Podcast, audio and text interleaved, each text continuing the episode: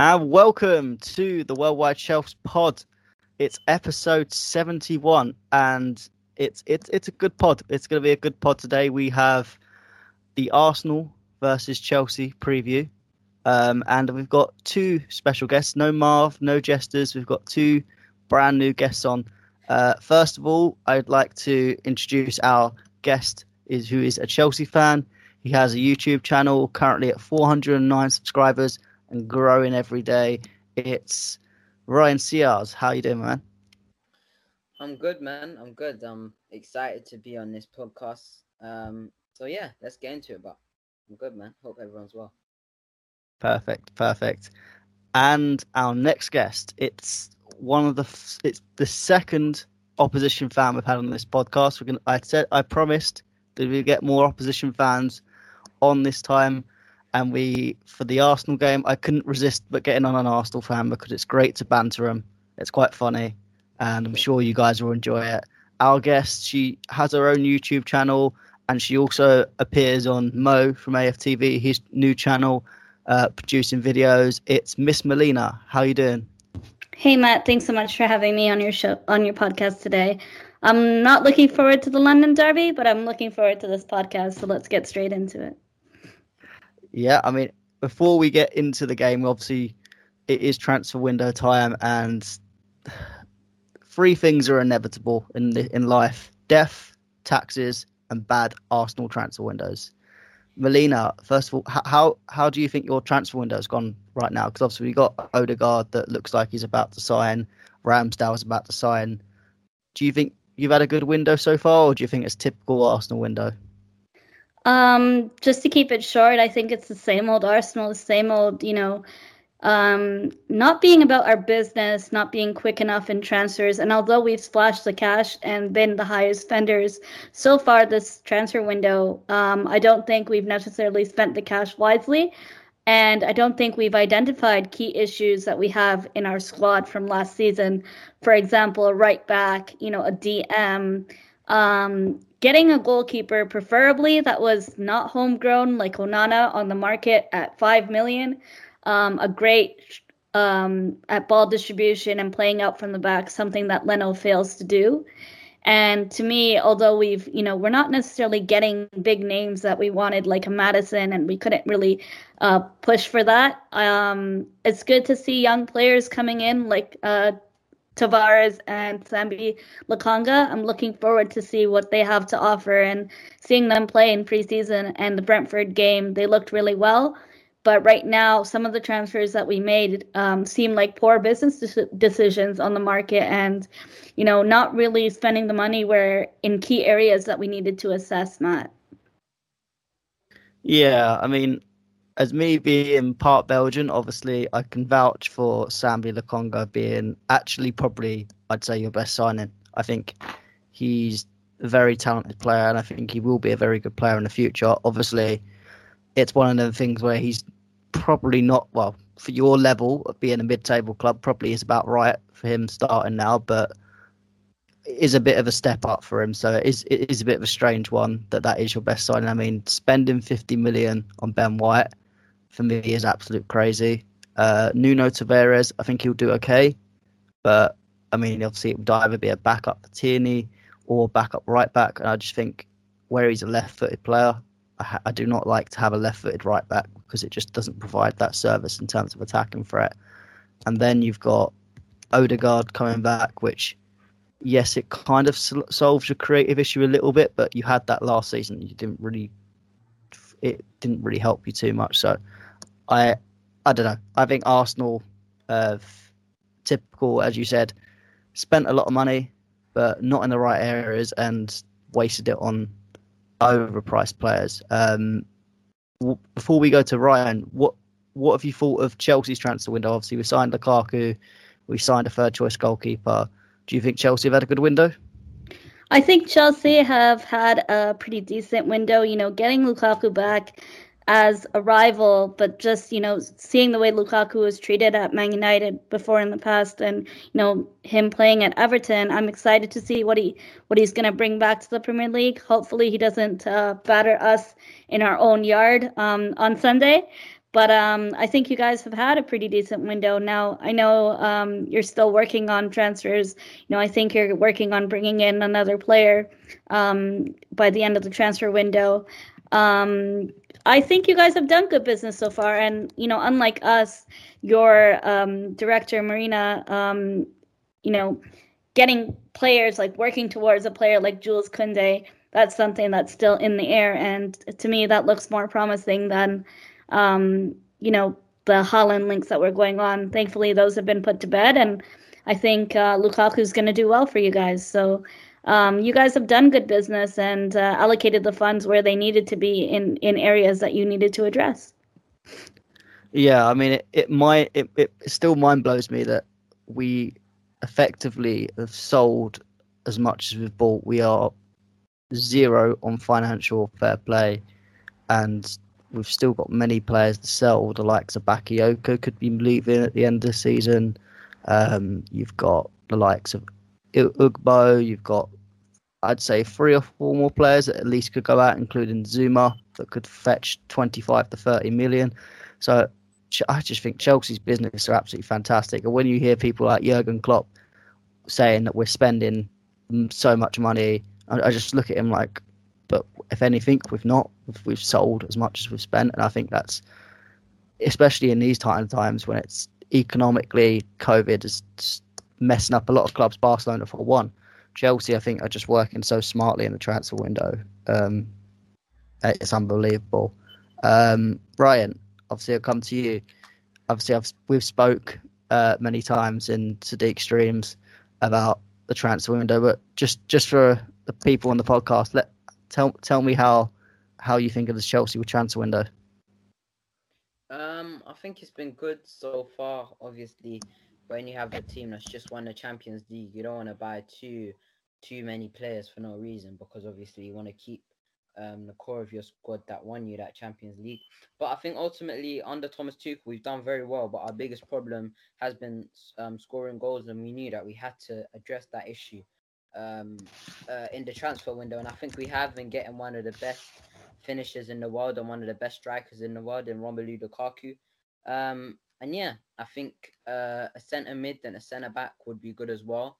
Um, I wouldn't be angry or annoyed if we didn't get them too, but I think if we get uh, a centre a centre mid, which looks like it could be Tchouameni, although that's getting a little bit more unlikely and the centre back would just be a good plus. I don't think it's one that we need that much um, in the short term, maybe in the long term, but I think it'd be a plus. But I think ultimately, I think we've addressed the elephant in the room, which is, you know, I mean, been scoring goals and our main problem in signing Romelu Lukaku. Um, so I, have been happy with our transfer window. We've done what we've needed to do. Yeah, definitely. I mean, Lukaku is going to be hopefully a phenomenal player for us this season will really solve them issues. I think on the midfield thing, I will be a little bit disappointed if we don't get a midfielder just because it's still another year that we haven't technically replaced Matic, which, yes, we've got Kante and Jorginho working well on a double pivot, but we have we technically only have three midfielders starting at the moment out of the four. Um, so we, we need another body in there. Maybe Ruben Loftus Cheek can do a job obviously that would make me extremely happy for him to do that. But I feel we just need a Tchouameni in there just to create some rotation for the likes of Kante, who obviously isn't always fit. Jorginho run gets uh, is playing every single game. How long can he do that before he picks up an injury? So you've just got you. We've got. I think Chelsea got to be careful in that respect, and maybe that's why I think do we need a Koundé, especially with Chalobah playing really well. But if we can get both, that's 10 out of 10 window for me. And will be definitely better than Arsenal's window, which I don't think is much of a competition at the moment. Um, and what do you, what Ryan? What do you think of Arsenal's transfer window? Do you think do you think it's as bad as some of the Arsenal fans are saying, or do you think it's much better than what people were saying? Um, I just think it's a bit underwhelming. I just think a team that finished eighth, there's there's problems there, and I think Arsenal in the transfer window haven't done what we did. We saw we had a big problem, which was scoring goals, and we addressed it and getting a top striker. Arsenal's, I think one of their biggest problem uh, problems have been right back and centre mid. They haven't had a centre mid to partner Partey, or when Partey gets injured, have a centre mid who's going to be like Thomas Partey. Um, and their right back, um, Bellerin speaks for himself. He's been awful. Cedric has been below par, and Callum Chambers is a centre back playing right back. Um, so I feel like they needed a right back. They needed the centre mid. Um, they could have got Bissouma from Brighton, who I rate really highly. I think he's a very good centre midfielder. And they could have got him for around the same price. They got Ben White, and then they could have shored up their midfield, and then they could have had I don't know maybe Gabriel and another centre back. I think that would have been that would have been solid if you had two solid um, centre midfielders in front of two centre backs. Um, I don't know what's going on with the right back situation. I don't know if they think that they can rely on Callum Chambers or Cedric Soares. Um, I don't think they can. I think they need a proper right back. And obviously, I think Lokonga's good. Um, from what I've seen uh, in the couple of games he's played for Arsenal so far, looks like a promising young player. But is he gonna deliver now in the short term? I think he's a good young term. Um, he's a good long term player, and I think he will be a, a, very, very good player. But I think what Arsenal needed was someone like a Bissouma, someone, um, you know, I mean, he was going to come in and just shore that midfield up with Thomas Partey, would make it really, really solid. And then, I don't know, Ben White, I think that's he's a decent signing, but I don't. If a 50 million, is he a centre back that's gonna, you know, I mean, change um their their their, their back four and change their defense like a uh, Ruben Dias did for Man City or a Van Dijk did for Liverpool or a Thiago Silva did for Chelsea. I don't think so. Um, and then yeah, it looks like they're gonna get Martin Odegaard, who's I think he's a good young creative player, but could they have paid a bit more money and got Maddison, someone who plays in this league, and someone who I think's better than Odegaard and has more intent than Odegaard, who needs a match winner, which I don't think Odegaard is. So all in all, I think Arsenal's transfer window has just been a bit underwhelming. They made decent signings, but I just think they could have addressed it this transfer window a lot, lot better, especially for a team that finished eighth twice in a row. Yeah, definitely. Um, just before we move off the transfer to- topics, Melina, is it is there any one signing that Arsenal could make that would change this window for you? Anyone that is being realistically linked? Um, right now we're still being linked to Houssem Aouar, and last season, you know, we could have got him, but there was a problem with his brother and agent demanding a lot more fees. I agree with Ryan. Um, Bissouma was someone I highly vouched for, and I wish we went after. You know, that partnership with Bissouma and Thomas Partey would have been incredible for us. And Bissouma is proven in the Premier League. He's also really, really excited, and he really wanted to come to Arsenal, but we just couldn't go after the player profile that we needed. Instead, we went for um, you know we went for signings like Ben White and Lokonga. I think Lokonga is going to take some time to build through, although he's looking good right now. Um, you know, let's see what happens against teams like Chelsea that like to press us. Will these players turn up? Um, other players were being linked to um, not necessarily anything I know of. Um, as of now, the situation stands. Unlike you guys, we're struggling to offload um, so-called deadwood players, whereas you guys have sort of balanced your books a lot better than us in that management sense. That you know a lot of your young players who you are going to be offloading even now, moving forward into the end of the transfer window, you guys have been a lot quicker in that sense. Whereas we cannot buy until we can get more players off our roster and out of our books. And going into, you know, the final week of the transfer window, we're going to be seeing a lot more outgoings and then a final incoming, which I think will be a right back, assuming we can offload Hector Bellerin. Yeah, I mean the the funniest part of Arsenal's transfer window this summer is the fact that you make you got one of your players, Granit Xhaka, a new contract. From, yeah, it's gone from he's going to Roma. We're going to sell him. We're going to get some money out of him. To he signs a new contract and starts the season as captain once again. After the way that he threw the captain's armband away last time, I find it criminal that you can put him back as a captain. What What do you think of that situation? So of that situation, I was to address that in terms of you know Arteta's future, and you know with Arteta was actually the one, he came out openly and said, I wanted to give Granit Xhaka a second chance. And that situation with Granit Xhaka, although he plays really well and a different type of player, a leader on the pitch for Switzerland in the Euros, it's a completely different uh, environment and a completely different style of play. Not a lot of pressure as the Premier League, and obviously not a long season like the Premier League lasts. And for me, that incident with Granit Xhaka throwing the armband in frustration and, you know, putting the shirt on the floor, uh, telling the fans to F off, uh, it was really disrespectful. But on the other side of the spectrum, you have to realize that uh, fans were abusing and, and threatening um, death on his family and his child at the time. I'm not trying to justify his behavior in any way, but I can understand, you know, the frustrations that happen in the moment.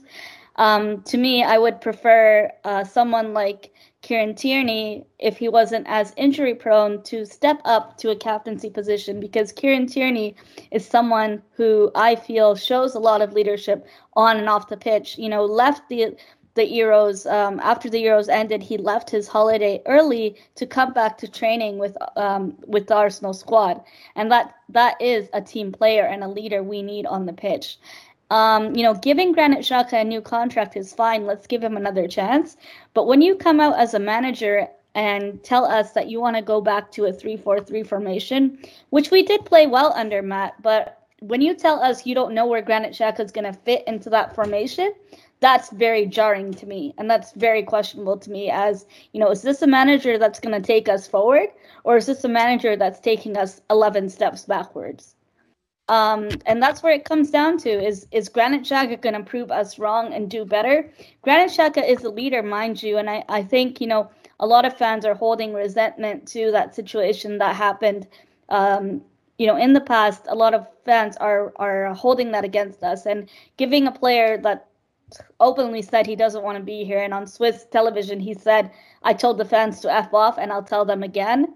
that's not a leader to me. That's no longer someone who should represent the club as a captain. And I feel that armband should be passed on to someone who shows a lot more potential and a lot more willingness to be on the pitch as a leader on and off the pitch. Yeah. Yeah, I agree. I think Tierney, I mean, for me, he's your best player at the moment by far. He's the only player that I kind of really fear in that Arsenal team. And as you said, I, I think he would be a good captain. He's someone that maybe he's not completely ready for the role right now, but he's someone that you can grow into the role over time. Obviously, at this moment, you are not in a good situation, so maybe it's a good time to let someone grow into a role such as the captain. Um, I just think with the Granit Xhaka situation, it's just for every full, uh, rival club, it's just a bit of banter extra that we can throw at you. It's just it, I, so I do I do feel sorry for you Arsenal fans sometimes because you get put up with a lot of it. But in terms of the Granit Xhaka situation, Chelsea we kind of had our own little situation of that um, where Chelsea fans give abuse to players. Um, we had an open training session yesterday, and uh, some fan decided to get on the microphone and tell Werner to get out of the club. Obviously, yeah. it's not as hostile of a situation as Granit Xhaka's one, but at least with Werner, I can commend the situation that didn't react to it um, and was very cool about it. Which that again is a kind. It's it just shows that you just need to be a you need to be calm about these things. You're you're going to get abuse, unfortunately, especially unfortunately at Arsenal. It's very hostile situations, so sometimes you are going to get on the wrong end of the stick. Obviously, the abuse that he was getting was way across the line, but I think as well. Yeah, go on, Ryan. I think as well with the captain situation, I just feel like with the way Arsenal play, the only real threat is Kieran Tierney. Sometimes it's Bukayo Saka and Smith Rowe at times, but uh, they're youngsters. You can't rely on them too much. And it's like, does Granit Xhaka, whenever I see Arsenal play, does he ever do anything that warrants a captain on the ball? All I really see him doing is passing sideways, which is fine. But at least if you're going to be a captain in midfield, we're going to need to see more line breaking passes. You're going to need to see more you know, uh, through balls, more chance creation from deep, um, being more press resistant. And I feel like whenever I watch Arsenal, their main threat is just to give Kieran Tierney the ball and hope he creates something, hopes he crosses into the box. And most of the time he does well, but sometimes he doesn't. So I just feel like with their play style as well, they might as well give the captain to the not only their best player in my opinion, the player that they rely on for their creativity and for everything they they they do. They give Kieran Tierney the ball a lot, so it would make sense to give him captain rather than Granit Xhaka. Yeah, definitely. I, I mean, uh, yeah, it's just, it's just it's just a horrible situation, unfortunately, at Arsenal where you can only pick one or two players that even show the quality that you need, let alone be enough to wear a captain's armband. And I think there's a lot of problems in the club, and we'll come on to the next issue right now, which is the manager. Obviously, Arteta stayed at the end of last season, which surprised me. Um, he's coming to this season, obviously lost at Brentford, which was again quite embarrassing for Arsenal fans. And then immediately his future is being questioned in the papers. Talks of um, uh, Antonio Conte, former Chelsea manager, being linked with the job. Um, Melina, what do you think of Arteta's future? Do you think he's got long in the job, or do you think you're going to move in for someone early? Um, yes, yeah, so we're kind of in that situation where you guys were under Frank Lampard as a manager. Now, keep in mind, Frank Lampard for Chelsea is a Chelsea legend, and that's something you can't take away from him. But for us, Arteta isn't necessarily, and I wouldn't go to say that he's an Arsenal legend. He's more of an Everton legend. And at the time that we sacked Unai Emery, um, Ancelotti was available and we could have gone for him. You know, we could have gone for I wanted I actually wanted um, Thomas Tuchel when Emery was sacked and people laughed at me because at the time Thomas Tuchel didn't have the name that he has now with Chelsea. Um, but going on to, you know, seeing Arteta for us, I was like, okay, he worked under Pep, but he came on the job with a blank CV, uh, with no experience whatsoever. So as a novice manager, taking on the Arsenal job just by referral of being under Pep, that was very, very questionable to me. And going on, okay, he won us the FA Cup, he won us the Community Shield, but to me, that's not good enough. And as as a team that should be competing, we left Highbury our fortunes and you know everything that we stood for at Highbury Stadium. We left that, built a new stadium at the Emirates, and have fallen far back and I think now we're in a situation like Liverpool in 2014 through their rebuild phase. And now when when we're only playing one game a week because we have no European football, uh, um, Arteta's now got his players. He's got a full preseason. We gave him the money he wanted. We gave him the players he wanted. He wanted Ben White. He wanted Martin Odegaard back. We've given you all that. Now you have to prove to us what you can do. And I feel that he's out of his depth and that this job is too much pressure for him to handle. And if you can't handle that job, then you, my friend, need to walk away.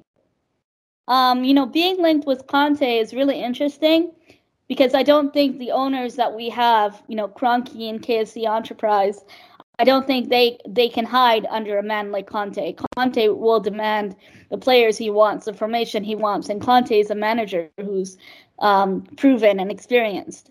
Um, I think Kroenke Enterprise and KSE Enterprise want a manager they can hide behind so that they can continue this facade of being an owner who cares about the state of our club.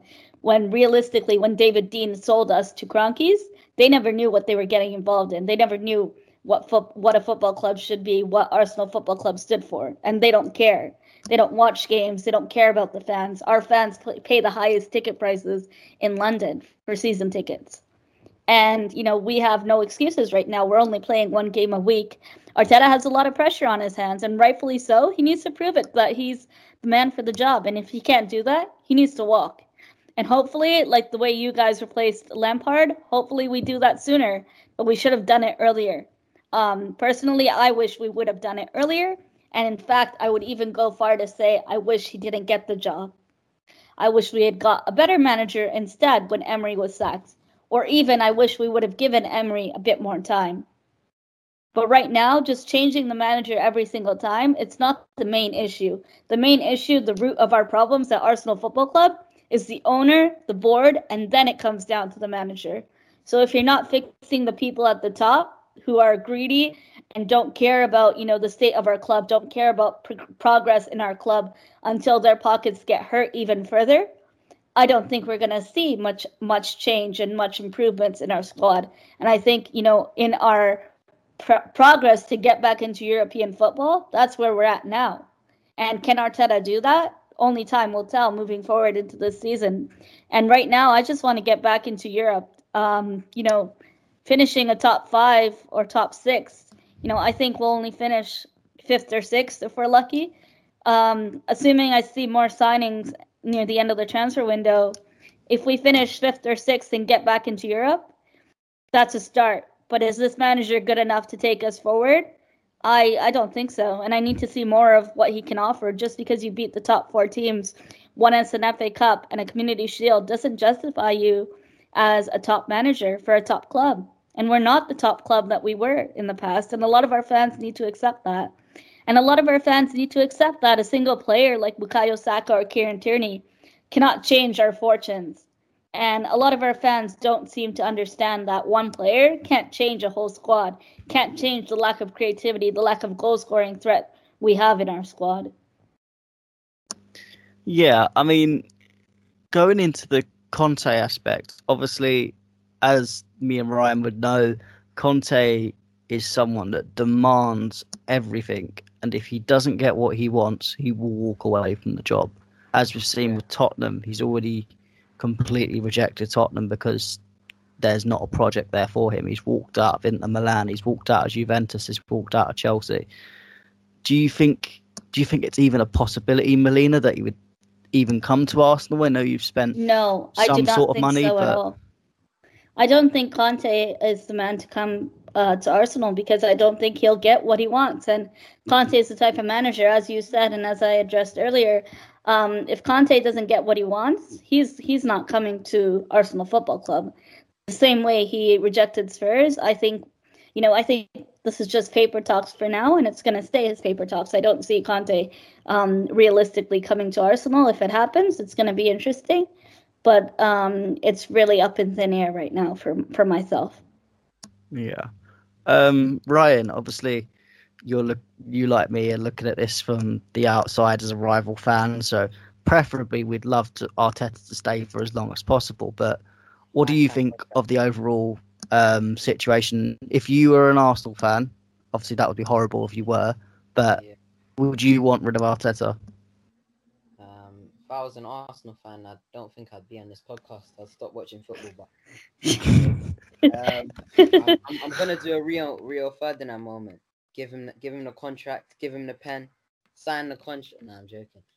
Um, Arsenal, man, is so like, I don't know. There's just so many problems. Um, at Arsenal, I think Arteta is one of the problems, but I feel like he's the puppet to the Kroenkes, in it. He's the puppet that's doing the wrong things, but like you know, I mean, the puppet masters are Kroenke and the board, and they, I don't know, they've backed Arteta a little bit here, but they could have definitely backed him more. Um, the board as well, like I know Arteta is involved in making the signings, but the board as well, very, uh, very, very inexperienced. And then you add all of that together with an owner who doesn't care, a board that's inexperienced, a manager that's out of his depth, and players who are just simply, most of them are not good enough. You add all, all of that together with the mentality of the club and the atmosphere around the club, and you know what I mean. Uh, they haven't won a league since 2004. You add all of that up together, it's a recipe for disaster. Um, so I don't know, with Arteta, the board, like everyone, everyone's at fault. I think the only good thing for Arsenal now is that they got good young players coming up in Saka, Smith Rowe, Lokonga, Martinelli, Balogun, Pepe, Odegaard. They got some good young players, but other than that, there's nothing there. Yeah, it's just it's it's a really horrible situation for him because I feel for me it's going into the next topic really. What is wrong with Arsenal? For me, it's everything. I think you've got the owners, as Ryan said, don't care. The the board, just like the fact that Edu is on holiday in the middle of the transfer window, is just abs- it just it's just again banter for rival fans just to throw at Arsenal.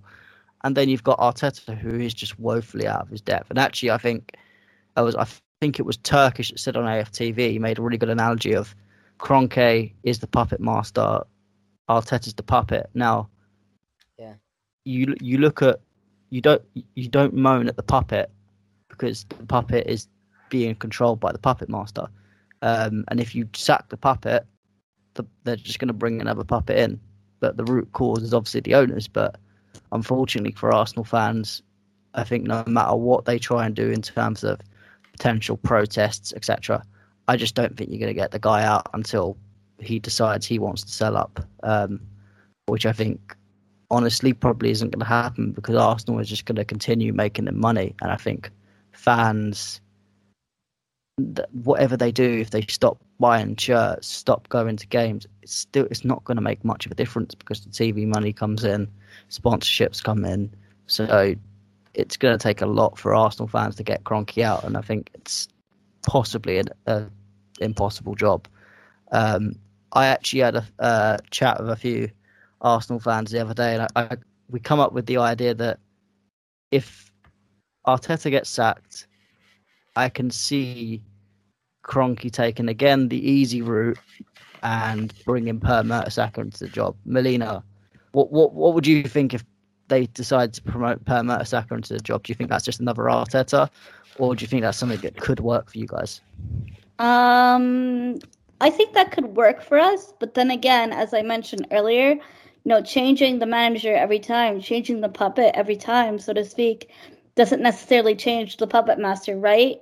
And just because you know Per Mertesacker has has been doing well where he is now, you know, so he does have that experience, and of course he's our our um, ex player. Uh, I would be interested in seeing, you know, if he can handle managing a men's squad and how well he'll do.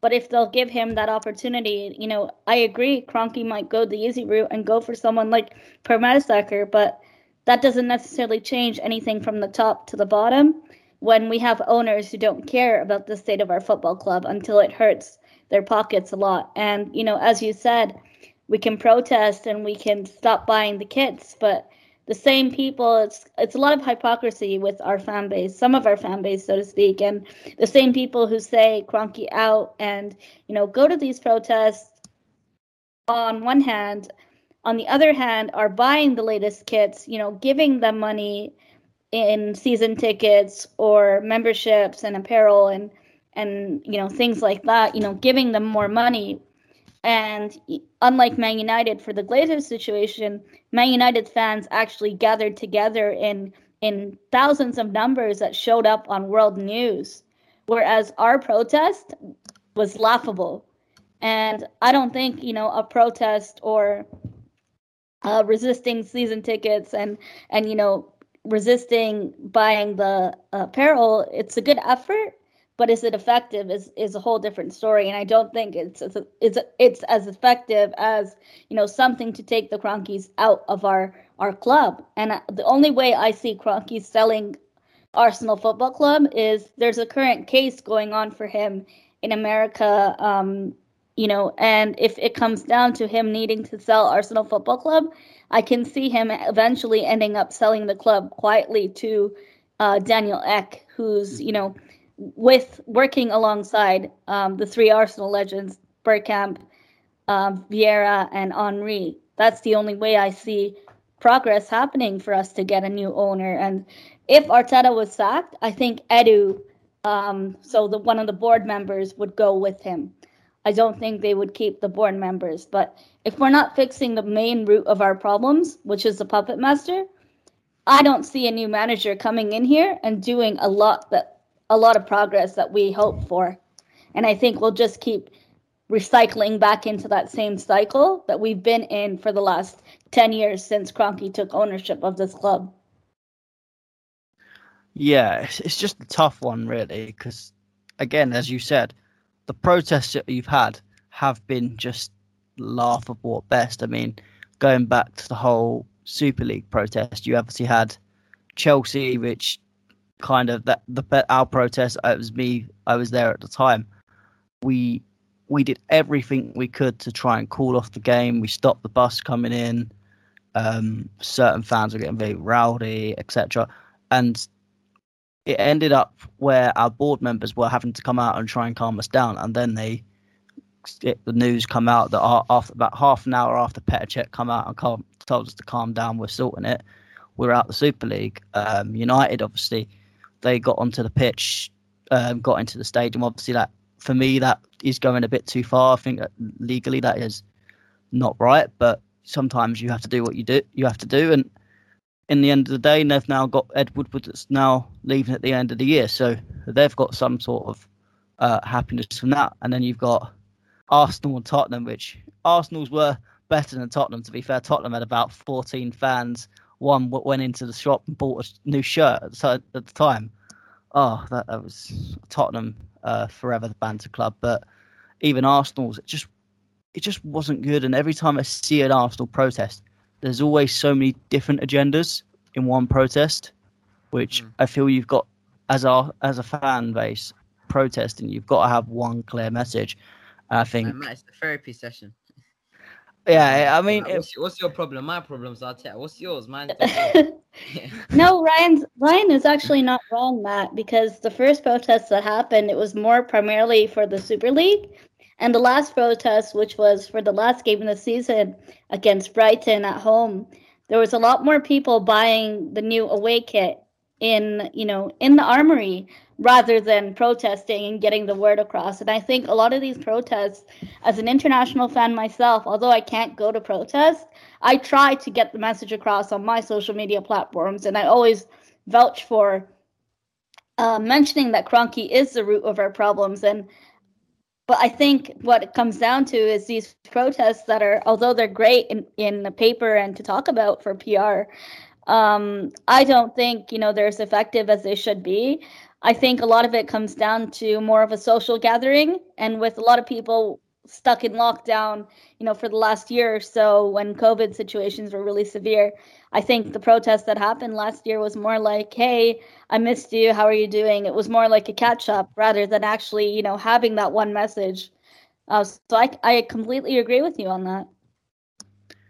Yeah, it's just just something that I, I just feel Arsenal fans have got to put up with until it goes. I think you'd be in the, it for the long run.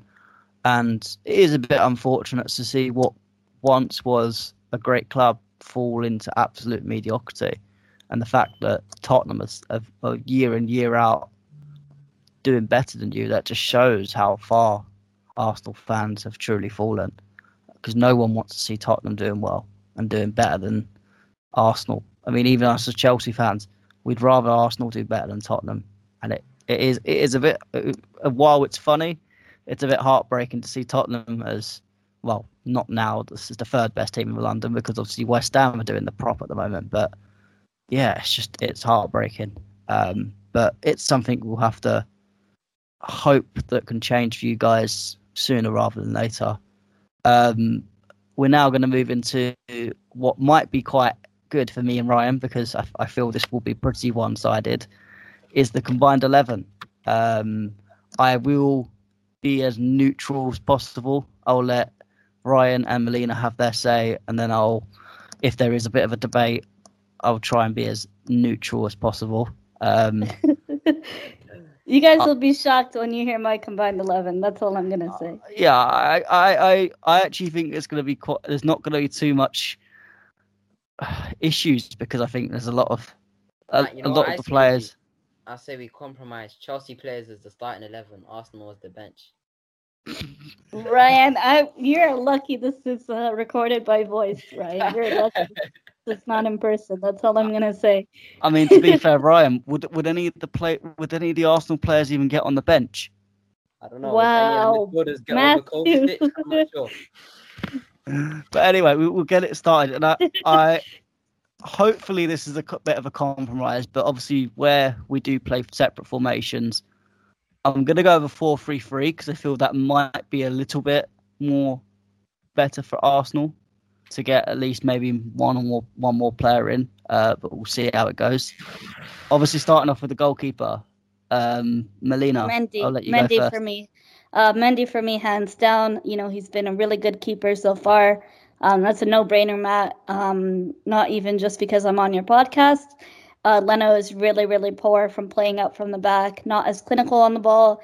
And Mendy eh, has been really good in your preseason. And you know, in the last, in the first fixture you guys played, he had done well. Um, you guys kept a clean sheet. Uh, no surprise there. Um, Mendy, come on, has to be.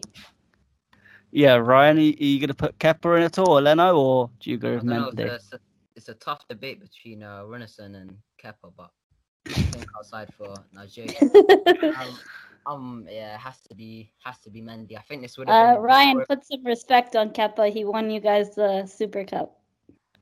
Yeah, uh, some respect on Runarsson, man. He made an Arsenal appearance. Big day for him.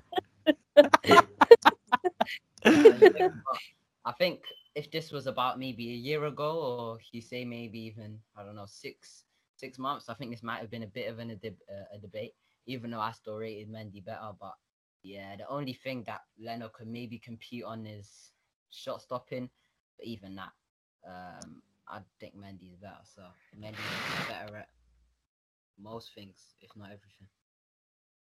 Yeah, I mean, I've got I've got to agree. I think Mendy last season he was probably one of the best goalkeepers in the league, let alone uh, either Chelsea or Arsenal. So I think that that is a slam dunk for Mendy. Um, moving into the left back, this is where I think the debate will come in. Melina. Here we go. Um, I have to do it. I have to vouch for my boy, uh, Kieran Tierney. I I have to do it. Yeah, I mean, it it's tough on Okay, Ryan. this is where the bias comes comes through, but Ri- I'm gonna stand by my my word for Kieran Tierney. yeah, Ryan. Do you, do you, are you going to put Chilwell or Alonso or well Emerson's gone now, so we can't really say Emerson anymore. Uh, Baba Rahman. No, I was joking. Um, Wow. Uh, I'll, I'll be honest, yeah.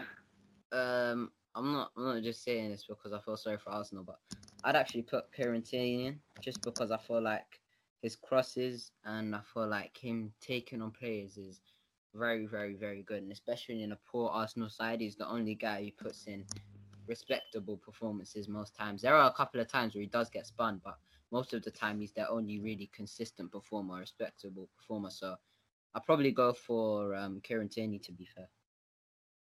No, I like Chilwell though. I think he's, good though. Chilwell's very good. Yeah, I mean, I, I would agree. I mean, Tierney was a man that when he signed for Arsenal, I was I looked at that and went, "Whoa, Arsenal don't normally make a signing like that." I always regarded him as someone Chelsea should sign, and obviously we've signed Chilwell now, and I think it's quite close between the two. I think Chilwell and Tierney are probably one of the best two of the best left backs in the league, along with Luke Shaw. But Yeah. the one I think the thing with Tierney, I actually think he's been a bit more consistent than Chilwell, uh, even with being in a team like Arsenal. So that's where I, I would su- suggest Tierney over Chilwell. But I do think this season Chilwell will be a bit more consistent, and then next season we'll be talking about that in a bit different light. Um, but yeah, we'll go Tierney. We'll, we'll let an Arsenal player be in the squad. Wonder whether that's going to be the only Arsenal player, but we'll we'll wait I and was see. just about to say that. Is, is that just the exception because I'm here, or? Uh, I, I'm sure we'll be able to fit some Arsenal player in at some point. Um, we've still got to talk about strikers because are we gonna cu- are we gonna count Lukaku because obviously he's just he hasn't even played Uh, a game yet. So I have counted guys. Lukaku as my striker um, in the combined 11 I made, so I do consider him as eligible to play for for the game on Sunday, the London Derby. So, um, and there's a no-brainer there since our strikers aren't really performing of the level of par and caliber of Lukaku. Yo, Matt, I think he's probably done more in that um open training session than Aubameyang done all season last season. Ouch! So, Ouch. um, Ryan, that, that is a little bit harsh, but You stabbed a knife through my heart, Orion. but yeah, I mean we'll move into the centre backs. Obviously, Melina, I'll let you pick your two, and then I'll move on to Ryan. Um, so center backs, um, I'm gonna go for Ben White and um And I'll go for Holding. Wow. Wow. It, oh god. I just oh, okay. Ryan. Uh do you want to put any of us any any Arsenal player in there on your lineup or do you agree with Uh, M- Melina? Um, nah, I wouldn't put any Arsenal players there. To be fair, um, I'd go. I'd have to vouch for my guy Thiago Silva, favorite Chelsea player. I think he's very underrated, and I'd partner him next to Rudiger. I think Rudiger's better than Gabriel Ben White. Rudiger over Ben White. I would even sorry, can I change that to Ben White and Rudiger? I would do that instead. A lot better than Holding. I think Thiago Silva's better than Ben White. I think he's a lot better than Ben White. But you've seen more of Thiago Silva than you have of Ben White though. Which is fair. Yeah, but I mean, one's a one's a, a serial winner who's had over twenty trophies in his career and who's captained, uh, and he's been captain for most of them. And one is a player that's been at Brighton most of his career. So no disrespect to Ben White, but I feel like there's levels. Willian is also a serial winner, but let's look at his performance too, right? No disrespect. I mean, he wasn't he wasn't captain for most of them. I mean, uh, Thiago That's Silva true. was captain That's in the true, team yeah. Neymar So he, uh, Thiago Silva is a leader um, of your team, and I, I do give credit when and where it's due. Um, I would do Ben White and Rudiger, but that's probably just Arsenal bias because I don't want to make this all Chelsea. yeah, I mean, for me, I would 100% put Silva in because I, I do think he's not only the best centre back at Chelsea, but I'd argue he's probably the what second, if not first, in terms of centre backs in the entire league. I think a lot of people rate Ruben Dias. Personally, whenever I've watched him play uh, against us, I haven't seen what people think. Um, I do think Thiago Silva is just, even at 36, 37, an absolute world class centre back. Even in the open training session, he pocketed Lukaku like it was nothing. Obviously, that might just be for show and all that, but he's he's just he's just one hell of a player. And if it if it wasn't for the West Brom games, which I think is the kryptonite, he he was fantastic throughout the whole season. Never made any mistakes whatsoever. So So I mean, I- It's crazy. yeah, I mean, I, I would definitely put Thiago Silva in. I mean, you did so Thiago up. Silva and Rudiger is a good shout. I mean, okay, we'll rule out Ben White. I'll sacrifice. I mean, Uh, I was going to say your argument for Ben White was good, but not good enough as what he gave for um, Thiago Silva. So I do understand that, you know, a serial winner and, you know, captain most of the time for Chelsea, that does stand out a lot more promising and has a lot more weight than Ben White. Yeah, I think I am going to put Thiago Silva and Rudiger just because it, it is. It is. I, I feel bad not putting any, uh, not putting Ben White in and not putting an Arsenal player in, but I think it's just. It, I'm trying not to be biased, but they are just two better centre backs. Unfortunately, I think Ryan's argument was pretty good for Rudiger and Silva, so we are going to stick them in at right back. Um, I, I, I don't I don't see this being good for Arsenal either. I don't. I don't have any Who else did Arsenal players, pick? so I have um, Azpilicueta and um, Reece James. I think. But should- I'll I'll do Azpilicueta. I think uh, Hector Bellerin should be on the bench next to Azpilicueta while Reece Um, James is on the pitch, so Azpilicueta can teach him how to take throw-ins. But yeah, I think should be Reece James. Yeah, I'll go for I'll go for Azpilicueta though.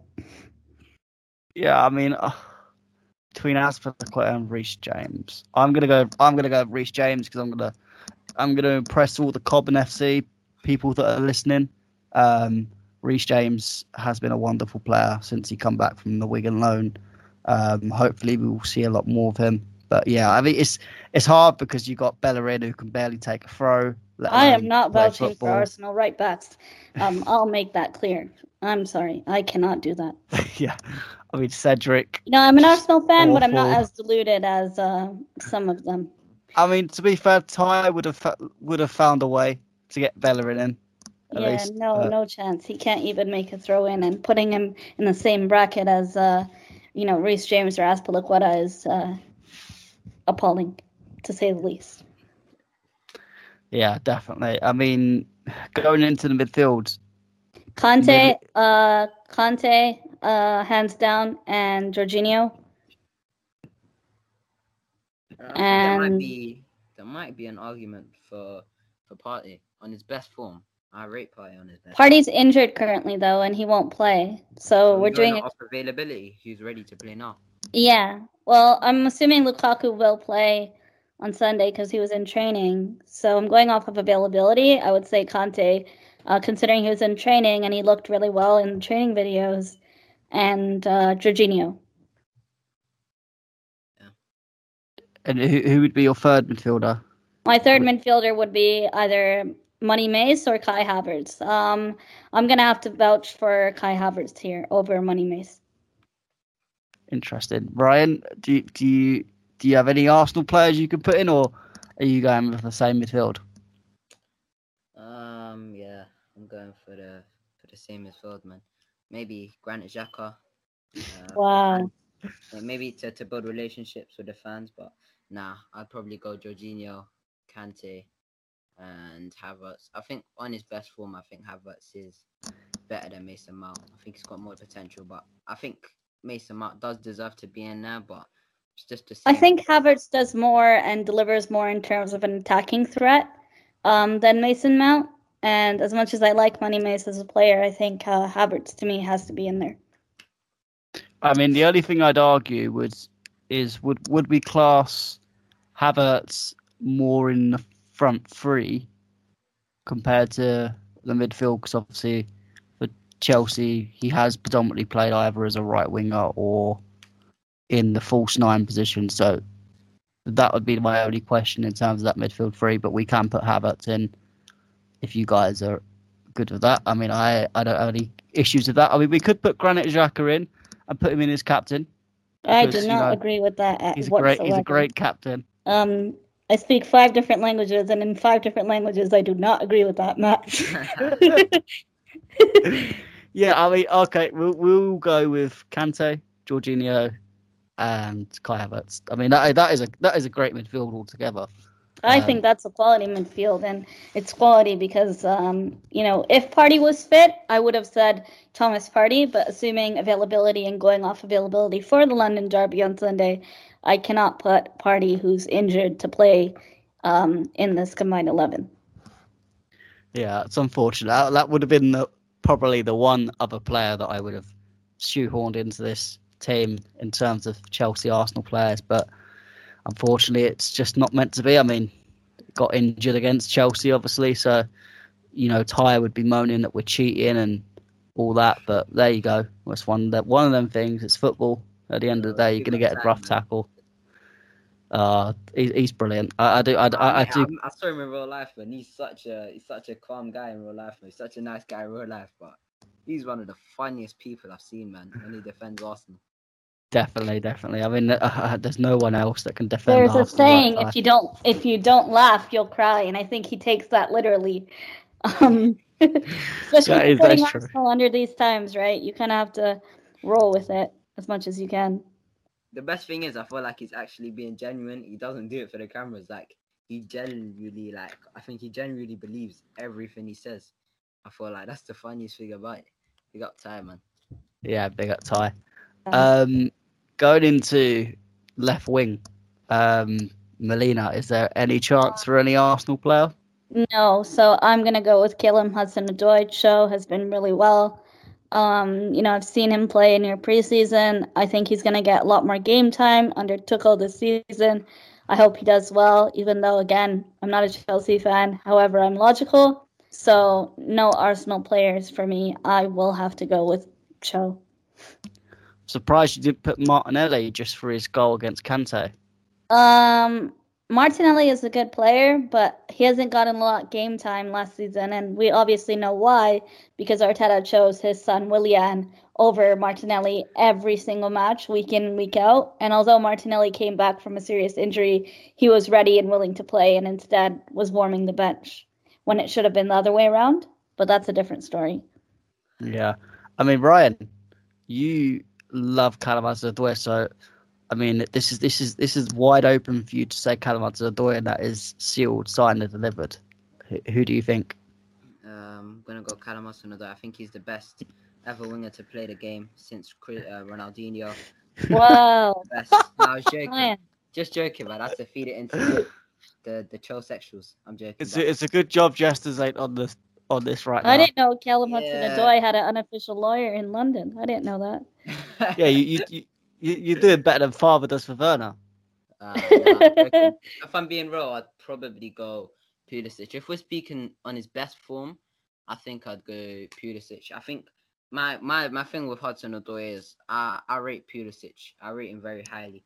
All I said was with Callum Hudson Odoi, which was blown out of proportion, was I just want to see him have a chance in the front three. That was it.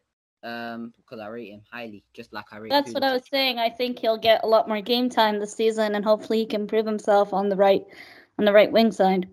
Yeah, but I think Pulisic, um, on his best form, I think is just you can't you can't handle him. Like his explosive pace and his dribbling and his goal scoring on his best form, I think is so so good. It's just a shame that he doesn't deliver that consistently to Chelsea. But I think when he does, like the lockdown Pulisic, um, Project Restart Pulisic was, uh, was was too good, man. It was too much to handle for defenders. So we just need to see that consistently. But on his best form, I think Pulisic goes on the left wing.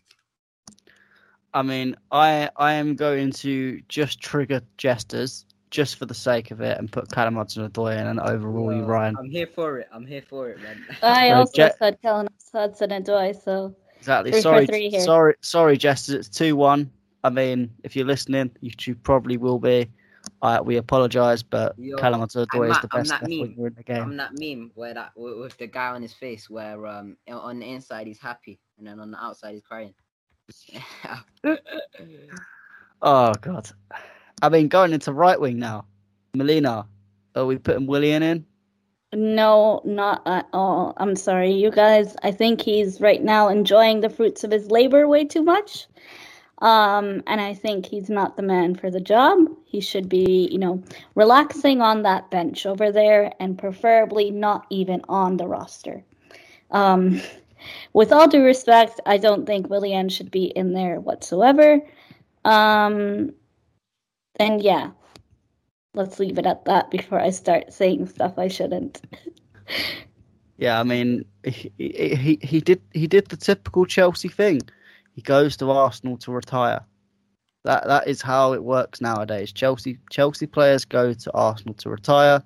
Arsenal fa- Ars- Arsenal players come to Chelsea to win trophies. That's just how Apparently, it the only goes right reason now. the only reason he went to Arsenal is um what's it called? Because the restaurant was closer to Emirates Stadium, so he just Oh my gosh. Uh, you know, it's one of them ones isn't it where you where you, you move schools and that just because the the house is closer. You know what I mean? So you gotta do what Jesus. you gotta do. Big up Willian. Yeah, I mean, that's why that's why Tammy Abraham didn't want to come to Arsenal in the end. I was he about to realised he say didn't that. want to Matt. I was retire. about to say I think Tammy has more ambition in his career that like, he what? wants to I'm play 20. under Mourinho. Yeah, he's Yeah, probably just he- thinking, I'm 23. I, I, I, I don't want to retire yet, so I'll Yo, move don't on to worry, another club. Melina. Melina. Um, how highly I speak of Thiago Silva, you'll get him in the next couple of years, man. Don't. Oh, You'll get him, and you'll you'll probably get him when his son's made it professional. oh you're taking well. you're taking the next piss. years. now. You're taking the piss. You're gonna have you're gonna have his son. You're gonna have his son up front, and then you're gonna have him in defense. Oh my days. Oh, but but Melina, what, what, who, who would you pick at right wing? In all Um, seriousness, right wing, it's a player, you know, um, Ryan vouched for earlier. I would put Pulisic there. Pulisic on the right. Yeah, I would play him on the right. Um, I want to see, you know, how he does. I don't. I wouldn't vouch for, you know, Arsenal player on the right wing.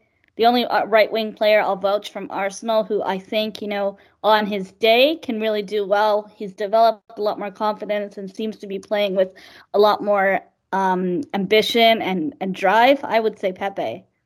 Not Saka. Um, no, because I want to see Pepe and I want to see what he has to offer. It's his third season at Arsenal, and for 72 million, what we paid for him, I need to see more of Pepe. I think a lot of us Arsenal players rely on Saka and Kieran Tierney to carry the team. I want to see what Pepe has to offer. yeah. I mean, Ryan, would you would you agree, or have you got anyone else in mind? I mean, the one consideration I was going to ask before Ryan goes, Hakim Ziyech is back in training, so will we regard Ziyech as eligible because he was injured but is technically in training, so he could I think feature? he'll be be from the, off the bench, uh, Ziyech. I don't Yeah. think he'll start. Does that But count? Can you use him in or- in terms of the combined eleven, though, will we include him in the discussion or? If we're gonna include Ziyech in the discussion, then I would go for Hakim Ziyech 100%. Um, I would vouch for him over Pepe. Yeah, I mean that was that was my only argument to that. Uh, Ryan, do you you would you be happy with Hakim Ziyech, or are we going to let Pepe have the have the throne? I wouldn't really go for Pepe. I think the only Arsenal player that I think is in the conversation is Bukayo Saka. Um, I feel like he's been a lot more consistent than Pepe. I feel like yes, maybe Pepe on his best day is better than uh Bukayo Bukayo Saka, maybe. Um, but I'm not even too sure of that. But I think what I've seen from Ziyech, I think Ziyech is just one of them players. Like on his day, he's just crazy. Like his chance creation and everything. I think we've seen it in pre-season and we saw it like last season. Like Matt, you remember them couple of games when Ziyech came back from injury at the start of last season, like against Sheffield United and Rennes and stuff. Like that Ziyech there is the Ziyech you want to see, man. Because uh, I think it'll be Ziyech on the right then. Yeah, I mean, I, I'm gonna I, I'm gonna agree and put Ziyech because he's phenomenal, the Moroccan wizard, and he in in pre-season, even just looking at form, he has been one of the best players in pre-season, and just for the label on top, it's a player that Arsenal were always linked with but never got. I so knew you were about to say this. And the other thing is, like, we we know when Ziyech is not injured, we know what he has to offer, and I think that can't be matched from Pepe or Saka. So I do agree with you guys on that. Yeah, so we come to the final position, and obviously, due to injury, well, Aubameyang is technically negative now, so we could discuss him in the situation, but it is between Lukaku, Balogun, or Aubameyang. Melina. Um, this is not thinking? even a topic of discussion. Um, with all due respect, our strikers are not turning up, and Lukaku, for the price tag he is, let alone the price tag, we know what Lukaku did at Everton. We know what you know. Although Man United fans didn't give him much of a chance, Lukaku is lean as ever and agile as ever before, and he's coming back to the bridge with so much energy and so much ambition that he's gonna uh, tear this combined 11 apart. And to me, it's a no-brainer. Um, guys, if you guys pick someone else other than Lukaku, um, I don't think we can talk ever again. So Lukaku is is the man for me. I mean, Ryan, this might be the easiest question ever, but Lukaku. Uh, I, think, I think Lukaku, but I want to give an honourable mention to Lacazette. I feel like he should be in the squad. Lacazette's not gonna play though, Ryan. Nah, but I'm just saying. I feel like even if he's injured, he's so good at holding up the play. Maybe he can hold up the team sheet in the dressing room as well. Uh, he Um, was already he was already ruled out because of COVID. Uh, nah, I was just saying Well, maybe he could hold Is it the COVID? Is it COVID or transfer flu? I think it's Arteta-itis. All right, it's- yeah, I'd go with Lukaku, man. It has to be Lukaku. Yeah, I mean, I, I, I would agree. Lukaku as well. So that makes it 10 Chelsea players, one Arsenal player, which I'm sure Melina probably isn't as surprised. But no, I'm not surprised. Even on my on my um what I had written down, I only had one Arsenal player to begin with. So yeah, I'm not I mean, surprised, and rightfully so. I mean, we're making combined eleven based on performances and based on ability, and you know our players are not up to par with the level of um, pace, agility, and you know through balls and press persistent type of players. Our players can't match that. yeah, uh, it's definitely. I, I think it just shows how far the club has fallen because even four or five years ago, it would have been easily five or five Chelsea players, six Arsenal players, or six Chelsea players, five Arsenal players. But now you can barely put anyone in for a discussion. And even the Arsenal player that we are putting in, Tierney, is one that is heavily contested. It's not like it's a slam dunk either. Um, so it, it's unfortunate for Arsenal, and I think hopefully in future years to come, Melina will come on this channel, you would have signed more players and you'll be able to have a better discussion. But unfortunately, it's how Hopefully, it we is. sign more players and less of Chelsea's retirement home. That would be lovely to see.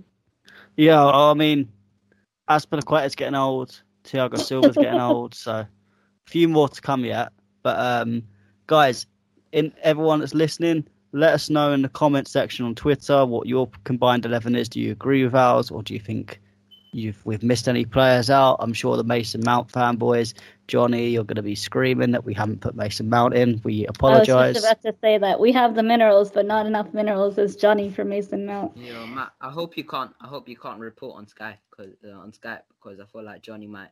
Nah, Yeah, I I feel I feel I'm gonna get a Johnny bomb that tomorrow. But um, we'll we'll we'll go now into the final part of uh the preview. Obviously, the predicted eleven, the predictions. Melina, I'll start with you. What? How do you think Arsenal are going to line up for the game? How do you think they're going to play this game out tactically, and what do you think the score is going to be? Yeah, so for a team that likes to press and play high pressing resistant football, I think we are best off doing a 3 4 3 formation. And um, I'm going to go off the bat, although, um, you know, we have a new goalkeeper coming in. I don't think he's going to start. You know, he's a backup goalkeeper for a reason. So obviously, Leno in goal, um, Tierney, Holding, and Ben White will be my three center backs. My left back will well, my left midfielder would be Tavares. My center midfield will be a partnership of Granit Xhaka and Lokonga. Although I know Arteta against the top four teams last season, he did choose Elneny over Xhaka. Um, um, Elneny does not play well against teams that have very good pace. You know, he's very slow and plays out of his position.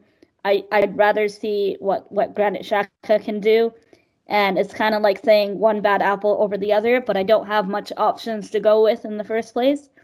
Um, right midfielder, I would go with Ainsley Maitland Niles, left wing Saka, at striker Martinelli, and right wing Pepe.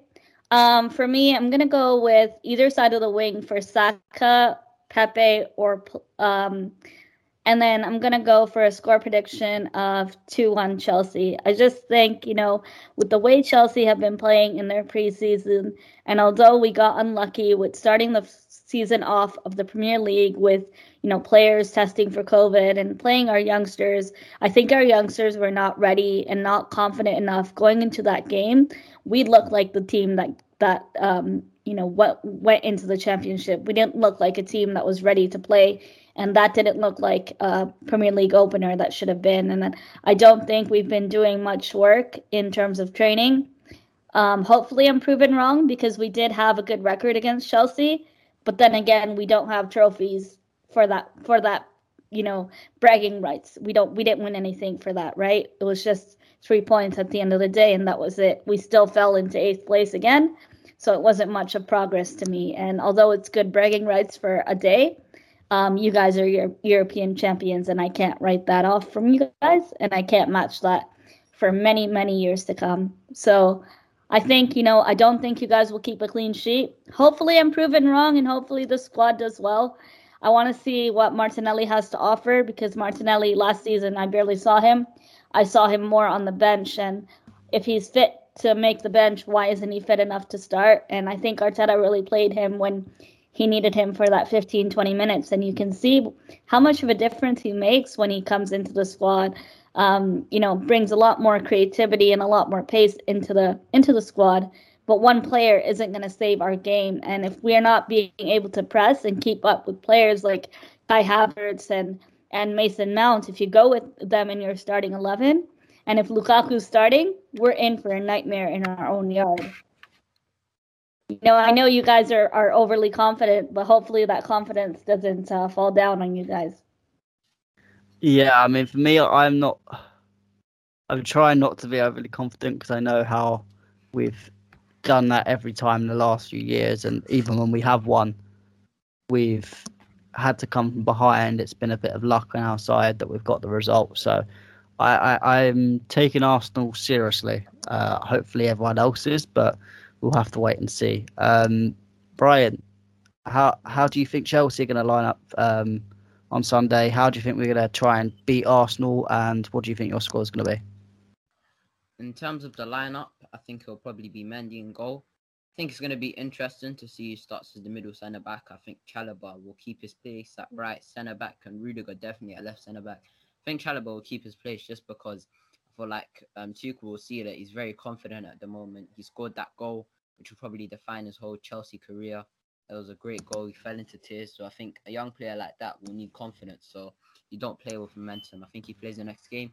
It's going to be interesting to see who starts as the middle centre back. Will Christensen keep his place? Will he bring in Thiago Silva, who surely should be fit by now? I would go Thiago Silva. I think Tuchel would probably go Silva as well, just because I feel like they'll probably want to get him back into the team as soon as possible. We got some big games coming up, like Liverpool. Um, so I think it'll be Silva, Rudiger, and Chalobah. And then the midfield, I don't think he'll rush Kante back. We've got a long season ahead and a lot of competition. Think we're going to slowly bring Kante back in. Um, I think it'll be Jorginho, Kovacic. The wing backs, I think it'll definitely be Chilwell. Um, I think the way Tuchel spoke about Chilwell was kind of like, yeah, he's not fit enough to play, but it sounded like when he is fit, he's going to play Chilwell. Right wing back, um, I actually think he'll go Hudson Odoi. I don't know why, but I don't think he'll play James just because I feel like probably just want a bit more attacking intent against Arsenal, and I feel like yeah, I'll explain why later. And then I think as the front three, as much as I really want to see Lukaku play, I don't think I don't think Tuchel will play him, man. I feel like he'll leave him on the bench. I don't know why, but I think he's gonna go Werner, Havertz, and Mason Mount. I just don't think he's gonna play Lukaku, just because I don't know. Even when I watched him at the open training session, I know you can't take too much of it because it's it's training. But um, when I watched him, he was a bit. I don't know. It looked like he does need a bit of time to gain a bit of chemistry with the squad. I hope I'm wrong, and I hope he does play, but I think he will be um, coming on as a as a sub.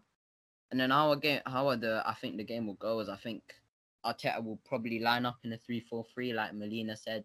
I think he'll just try to be very defensive and uh, fancy his chances on the counter attack. I think Chelsea are just going to try to dominate the ball. I don't think we're going to try to thrash Arsenal like 5 6 0. I just think we're going to try to keep the ball, take our chances when given, hopefully bring on players like Lukaku, Kante, James when they when, when we're 1 or 2 nil up. And yeah, I just think Arsenal will put a lot of men behind the ball and try to just hit us on the counter attack with their young players. And I think we will just keep the ball, keep the ball, keep the ball, and eventually the chances will open up. And I think if we get an early goal, Arsenal will be forced to come out, and then I think that's when, I think that's when we're gonna thrive when we're hitting them on the counter attack and opening them up when they when when they open up. So, yeah, that's why I think Hudson Odoi will play, um, just because I feel like we'll have most of the ball and Tuchel will see that. So we're gonna want a bit more attacking intent. And yeah, as for the score prediction, I'll probably go three 0 I think for most of the game, I think Ouch. Arsenal will put. Uh, I think Arsenal will put players behind the ball, and I think we will get a goal to open them up. And then I do think they'll come up. And then I feel like as they start to open up a bit, I think bring on on Lukaku and Kante, I think we'll just destroy them, and we'll get two extra goals to make it three 0 yeah, I mean, I, I think for me, looking at how Chelsea going to line up, I, I would say um, Mendy will be in goal. I think will be Rudiger, Silva, and Chalobah. I think Reece James will play at right wing back. Chilwell will play at left wing back. You'll have Jorginho and Kante return in the middle. Um, and then the front three, I do think he's going to play Lukaku. I think it would be criminal not to play him. I think with all the money we've spent on him, he's had a few training sessions, and Arsenal may may just be the game to bring him into. I, I think it. I mean, it, Matt, it, he has been he has been speaking to Didier Drogba a lot, so I'm sure in a couple of yeah. conversations, give him a couple of sneaks and tricks. And how, how to, score how against to Arsenal. Yeah. Yeah, I mean, the next game is Manchester City, so I just feel like throwing him into that kind of game may I not be the, the best. Liverpool, to be fair, but yeah. Is it or is it Man? No, what? It's Liverpool our next game is Man City for us. Okay, so it must be Liverpool then. I mean, even Liverpool. I know we've got a hard game coming up next, so it it wouldn't be good to throw him gain into that. If we get if we get Lukaku into this game, maybe get one or two goals against a weaker Arsenal side, then against Liverpool, he might be ready. So Yeah, your next game is uh, Anfield away. Yeah, so I think that's a hard game to throw Lukaku, to start Lukaku in first start. So I think I, I think you start Lukaku. I think Mount will play one side, and I think Kai Havertz will play the other. So um, it'll be interesting to see. I, I would like to see Werner in, but I think he'll put Werner on the bench. Um, in terms of my prediction, I'm going to say 3 1. Um, I think we will dominate the game. I think we will. I think we will go three 0 up. Um, but Martinelli is going to come on, and he's going to have his goal where Arsenal fans are going to hype him up for the next eighteen months. He's going to. It's probably going to be a Jorginho slip this time. He runs through, chips over Mendy, and Arsenal get their consolation goal that they can say is their highlight of the season. Um, but yeah, it, it, I, I, it makes me sound confident, but at least I'm not as confident as Jesters saying 5 0. Yeah, Just has been banging on about. five Yeah, he's been he's been going on a mad one, Jesters. I mean, to be fair, he did say 3 time- 0. The last time um, a Chelsea fan, I remember, I think it was Prime or someone like that, they predicted 8 0 Chelsea when Lampard was manager. And um, yeah, that didn't go too well. We lost 3 1 to Arsenal, so. Yeah. Yeah, but I, I'm still traumatized by Baku. That even if I heard we're linked with the player uh, Baku, it still brings me Arsenal PTSD from from those dark times in the past. Yeah. Uh, that was a that was a great final. Um, Yeah. but I mean, Je- to be fair for Jesters, he I did. I was doing uh, he something did- right on that day because uh, I, I was breaking my fast and Giroud scored.